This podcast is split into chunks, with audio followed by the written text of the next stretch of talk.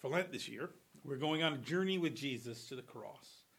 We're trying to think about the stories, the places, the events, and, and, and the way the gospel writers are setting up the meaning of the crucifixion and resurrection of Jesus.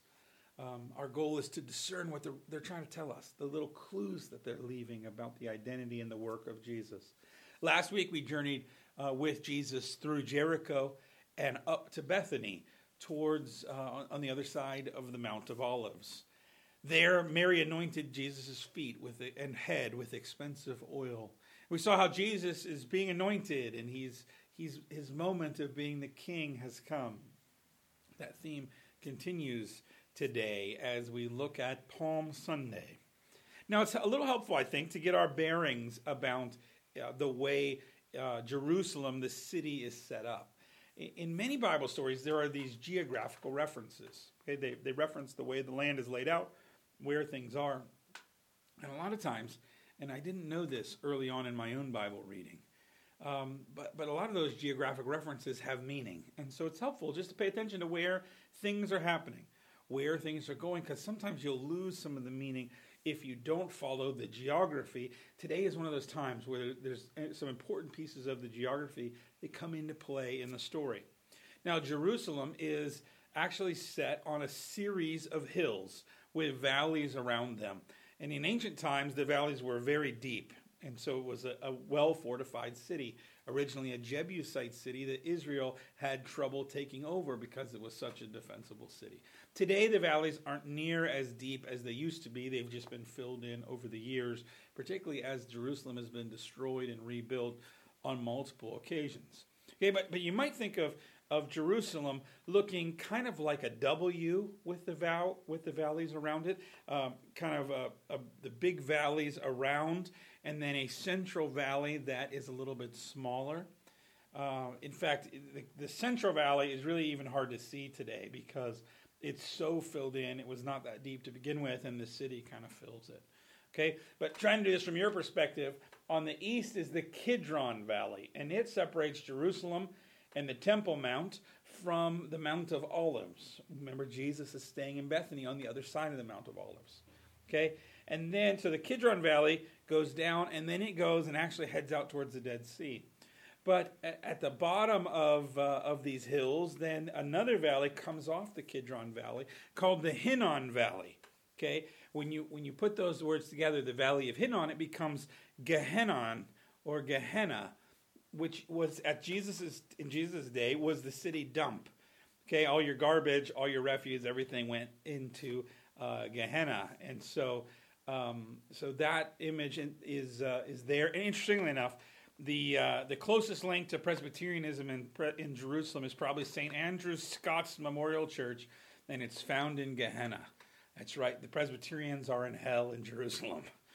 Gehenna goes then around uh, from the, the, from the Kidron Valley. The Gehenna, the Hinnom Valley, goes up and around the other side of Jerusalem, and then that central valley cuts it again, kind of making a W, or uh, looking a lot like the Jewish letter Shin uh, which is the, the, the word is in the word shalom.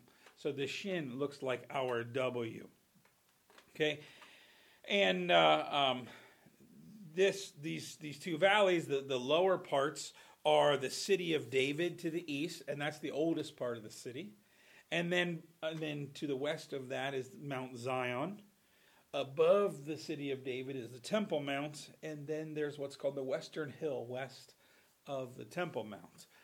And so um, the, the city of David was uh, between the Central Valley and the Kidron Valley, and down there in the Kidron Valley um, was a, uh, a, spring, the Gihon Spring, uh, which becomes an important part of a number of stories in the Old Testament. That's why the original city was there.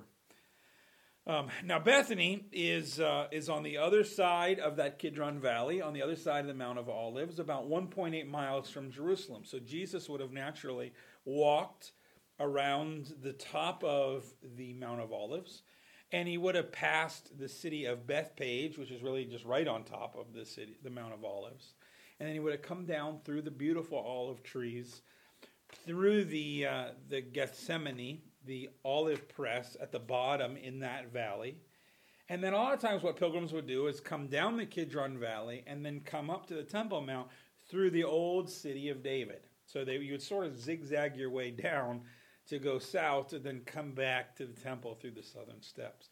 And what, what's interesting about this, Jerusalem's so small that from the Mount of Olives, you can basically see the whole thing. Now that's going to be the uh, the area that we're going to be paying attention to as we think about this story of Palm Sunday. Let's pick it up in Luke 19. When he had said these things, he went on ahead, going up to Jerusalem. When he drew near to Bethphage and Bethany, at the mount that is called Olivet, he sent two of his disciples, saying, Go into the village in front of you, where you where on entering you will find a colt tied, on which no one has ever sat. Untie it and bring it here. If anyone asks you why you are untying it, you shall say, The Lord has need of it. So those who were sent away and found it just as he told them. And as they were untying the colt, its owner said to them, Why are you untying the colt? And they said, The Lord has need of it. And they brought it to Jesus, throwing their cloaks on the colt, and Jesus sat on it. And he rode along, and they spread their coats on the road.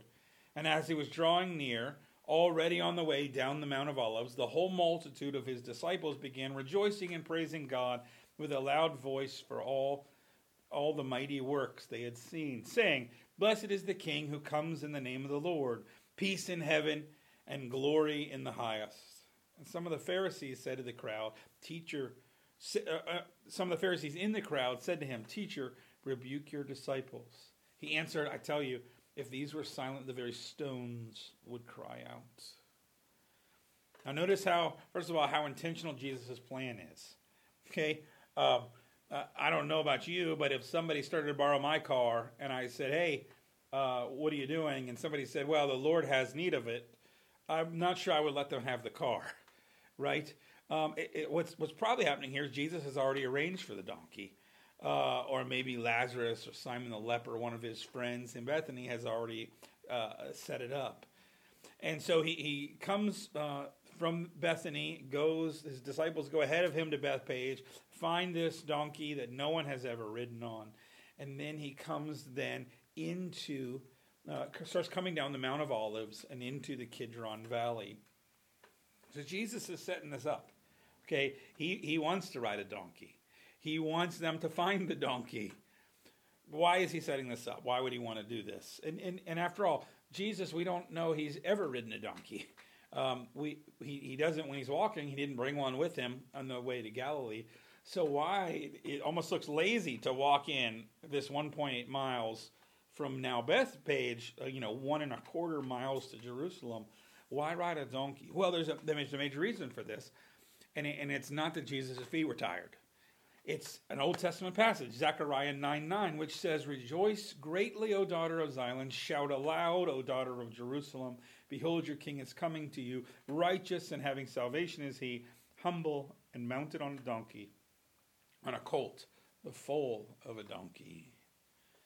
See, there was in Israel this expectation that a king was coming, that God was going to do something to answer their prayers, that someone from the line and lineage of David was going to march into town. Um, but he's not going to march like other kings marched. In fact, that same day, probably King Herod had marched in with soldiers. Probably Pilate, Pontius Pilate, had marched in with soldiers. But Jesus comes humbly. Now, what they thought was that this king was going to come in and was going to kick out the Romans, was going to restore Israel to this to its own sovereign nation. So they're looking for this king riding on a donkey. This is this is Passover too. This is the time when you're thinking about being saved by God from slavery and oppression because that's what God did with Moses in Egypt. The celebration of Passover is about being freed. You remember that story that, that God sent the 10 plagues. Pharaoh would not let the people go. So God uh, sent boils, frogs, gnats, turning water into blood, all of these. But the last plague was the one that finally got him out. The angel of death was sent through Egypt, and he would enter the house and kill the firstborn male if there was no blood of the lamb on the door. But if that lamb was there, he would pass over the house, hence the name Passover. So, Passover is this big time to remember God's saving work. And, and Jesus wants to enter into the city out of this passage from Zechariah. Okay, it, it, he wants to somehow fit into this larger story. Now, the words that the people say come out of Psalm 118. This is one of the Hallel Psalms, which includes Psalms 113 to 118. And it's a set of songs used for liturgy. Okay, it's used in, in the, the church services of Israel. Okay, and it, it celebrates God's redemption of Israel. And, and they were especially sung at Passover. Okay, so the crowd is this this imagery is not lost on the crowd because they start to actually quote some of this. Let me read Psalm 118, 25 and 26. Save us, we pray, O Lord. Okay, that's what Hosanna means. Give us success. Blessed is he who comes in the name of the Lord. We bless you from the house of the Lord. Hosanna, oh save, is a variation of these words, and they start they start cheering. The crowd gets the blessing of Jesus right. He is coming in the name of the Lord. He is coming to save, but the salvation is not going to look like the thing that they think. Then there's a line in there that's not from the verse. It said, Blessed is the coming kingdom of our father David.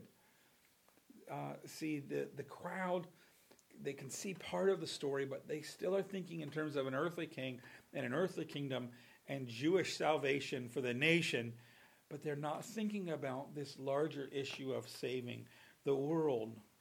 Jesus is more of a king than they're expecting. He's the king of everything. In the humility of coming in on a donkey, he's walking into this image, but he's also, in some ways, walking in in a way different than they're expecting.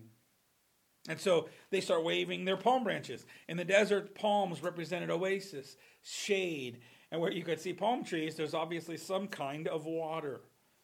They could provide uh, uh, uh, food in this area if there were if there were uh, other trees, date trees. The sap could be used to make wine or to sweeten wine.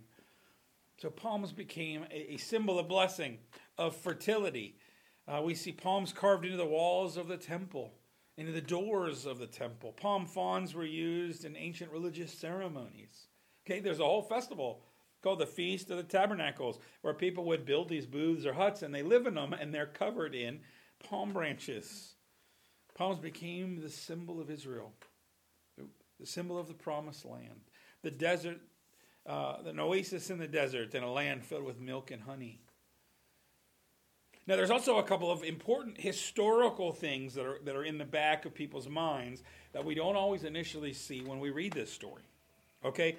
Number one, when we, we don't know exactly where Jesus goes at this time. There's there's sort of a Palm Sunday road that that, that is there now, but uh, the way this is described, it could have gone on kind of all day. But what we know is that Jesus comes in and he goes down the Kidron Valley in some way, and then eventually winds up heading towards the temple. And he probably goes past the Gihon Spring. The Gihon Spring in the Kidron Valley is important because it's there that Solomon was anointed king. There were people that wanted to anoint somebody else as king, but David wanted Solomon to be the next king. And so he made sure that Solomon got anointed at that spring. And so Jesus may have, probably have, probably walks right past the Gihon spring where Solomon uh, was anointed as king. Now, there's another incident where King Jehu is anointed as king in the Old Testament, 2 Kings 9. And, and there, there's a parade of people laying their cloaks on the ground so that he doesn't have to walk and get his feet dirty. Remember, that's what people are doing for Jesus. Three, I've already made the case that Zechariah's words are really important for the way this king is coming on a donkey. And then, not in the Bible, but between the Old and the New Testament, there were members of this family called the Maccabees, the Maccabees family, and they led a revolt against Rome. And when Simon Maccabeus entered in Jerusalem, he entered with music and singing, and very importantly, the waving of palm branches. Okay, so as all these, uh, think about the, imagine the fanfare, the excitement, what's going through everybody's head as this, this is swirling. Oh my goodness, this is like Zechariah. This is like Psalms. This is like Maccabees. This is like Solomon. This is like Jehu. I mean, all of these images. Okay, and remember that Jesus set all those up. Perhaps this is the one who will save us from the Romans. And now you can see why this act is such a threat to the Romans. And you can see why this is such a threat to the priests and the, the scribes and the Pharisees. Because Jesus knows exactly what he's doing. He knows what they're expecting, and he knows what's coming. He knows that his crucifixion is coming on Friday. And so he receives the praise because he deserves the praise, even though he knows and it's clear that they don't quite know that what he what he's going to do. In his humility he comes, but it's not what they're expecting. Again, we're not sure what what uh, road he takes, but there is a road that you can go to now that's called the Palm Sunday Road. The Mount of Olives is basically a giant cemetery today, and um, there are a number of churches along the way. What's neat about being on the Mount of Olives is you can just see all of Jerusalem. It's not that big of a place. And there's a there's a pretty chapel on that hill on the Mount of Olives. Um, one of my favorite chapels in all of Israel that I've been to. It's called the Chapel of Dominus Flevit. Dominus Flevit is Latin. It means the Lord wept. It was built in 1955 by an Italian architect on the site of a 7th century chapel. And it's meant to mark the incident, an, an incident that happens on the Palm Sunday Road. So let me pick back up in Luke 19 now. Luke 19, 41. And when he drew near and saw the city, I told you he can see the whole thing, he wept over it, saying, What would you, even you, had known? Uh, would that you, even you, had known on this day the things that make peace. But now they are hidden from your eyes. For the days will come when your enemies will set up a barricade around you and surround you and hem you in on every side and tear you down to the ground, you and your children within you. And they will not leave one stone set upon another in you, because you did not know the time of your visitation. So Jesus is riding in. He can see the whole city and he begins to weep. Why? Because he knows this city is going to be destroyed. He's predicted it before. He knows that in the year 70 AD, this city is going to be totally destroyed.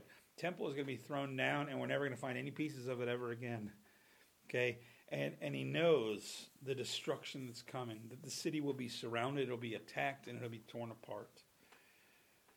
And so he weeps. And the, the chapel of Dominus Flevit has this round roof. It's meant to look like a teardrop, but upside down.